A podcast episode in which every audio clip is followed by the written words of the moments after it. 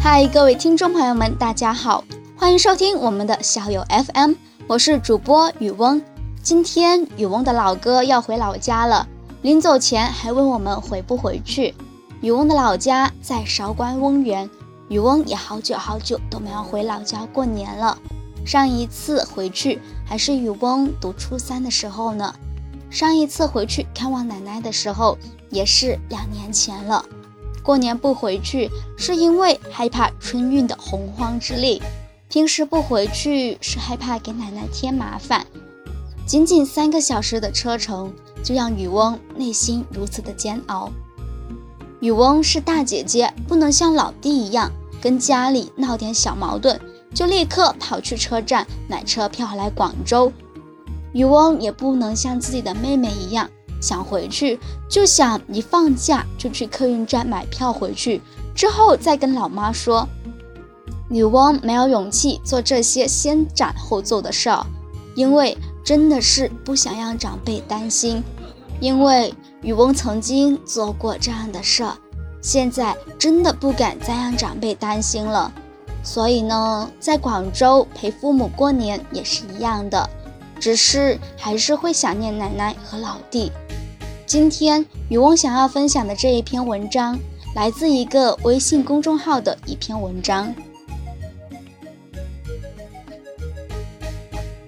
不想回家的借口千千万万，但是回家的理由只有一个：马上就要过年了，抢不到票就不回家。前天我一朋友愤怒地跟我说：“老娘今年过年就不回家了。”我被他气势汹汹的样子吓了一跳。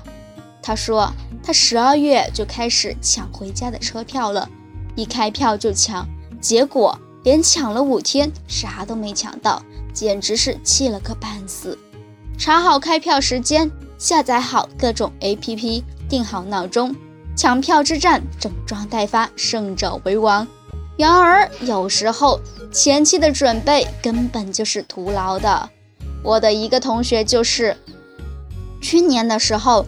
他自认为做了充分的准备，结果到了点儿一刷新，傻了眼了，只剩下站票了。后来他忍痛买了张比火车票要贵三倍的机票，然而去机场的高架上一片拥堵，远看活像是非洲大草原上正在迁徙的象群。最后迟到没能登机，他站在机场上彻底被击垮了。他流着泪喃喃自语：“为什么命运对我如此不公？我只是想回个家而已呀！”吃过了这么大的苦，今年他索性放弃了抢票。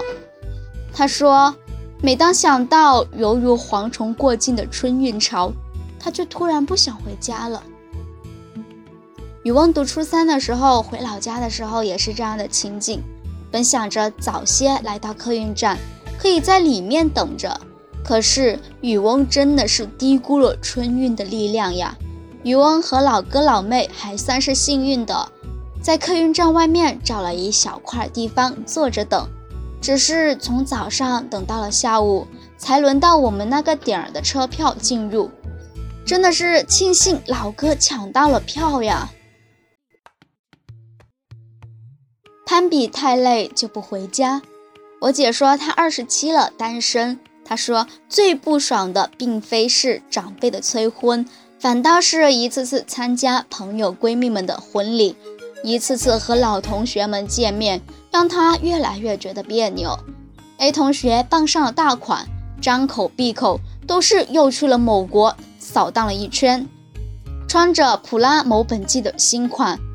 我姐依稀想起杂志上的价格太贵了，没记住。逼朋友创业成功，傲得不行。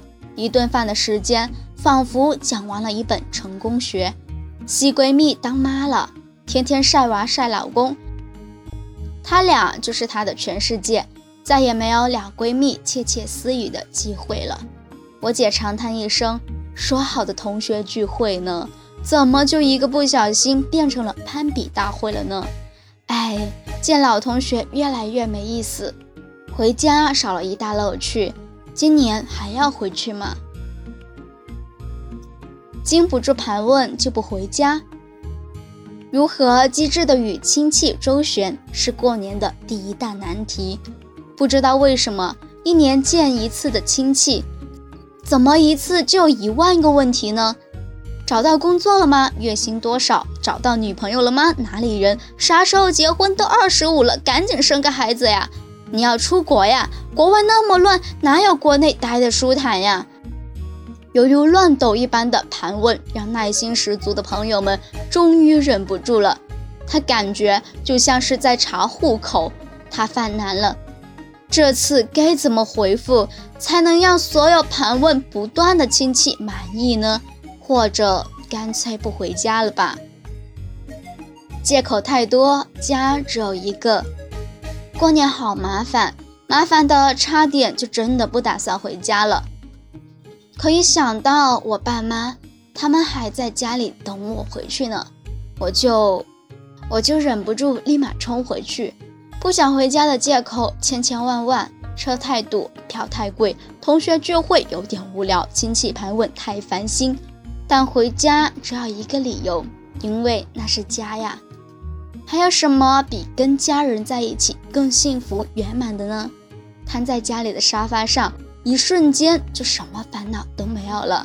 回想起一家人做年夜饭的时光，厨房里热气腾腾，客厅的电视吵吵闹闹，窗外的鞭炮声噼里啪啦，一口咬下去的饺子，咯嘣一声。